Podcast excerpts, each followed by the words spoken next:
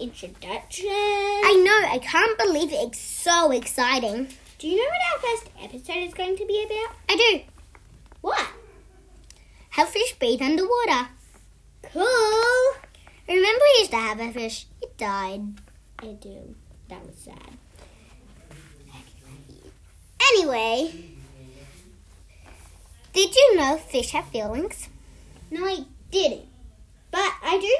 Fish are animals that have gills. Does that have something to do with them breathing? Yes, it does.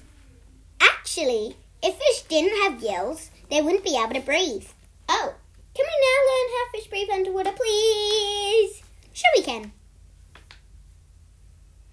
First, we need to know that fish always need water because if they were out of the water, they can't breathe like the opposite of us.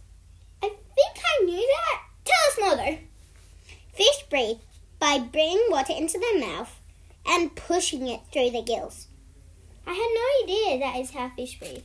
Is there anything more to fish breathing? Yes, there is. The air spreads throughout four gills, then dissolves. Then it's time to take another breath. That's it, isn't it? Yes, so fish actually breathe. Quite simple. So fish breathe by sort of swallowing water, which is super weird, and then spreading it out through four gills, which is a lot, and then it dissolves. Yep.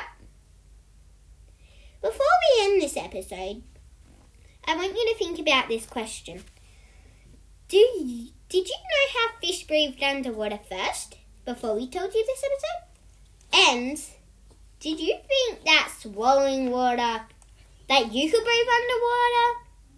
Because I've tried. And it didn't go well, but don't try unless someone's with you, okay?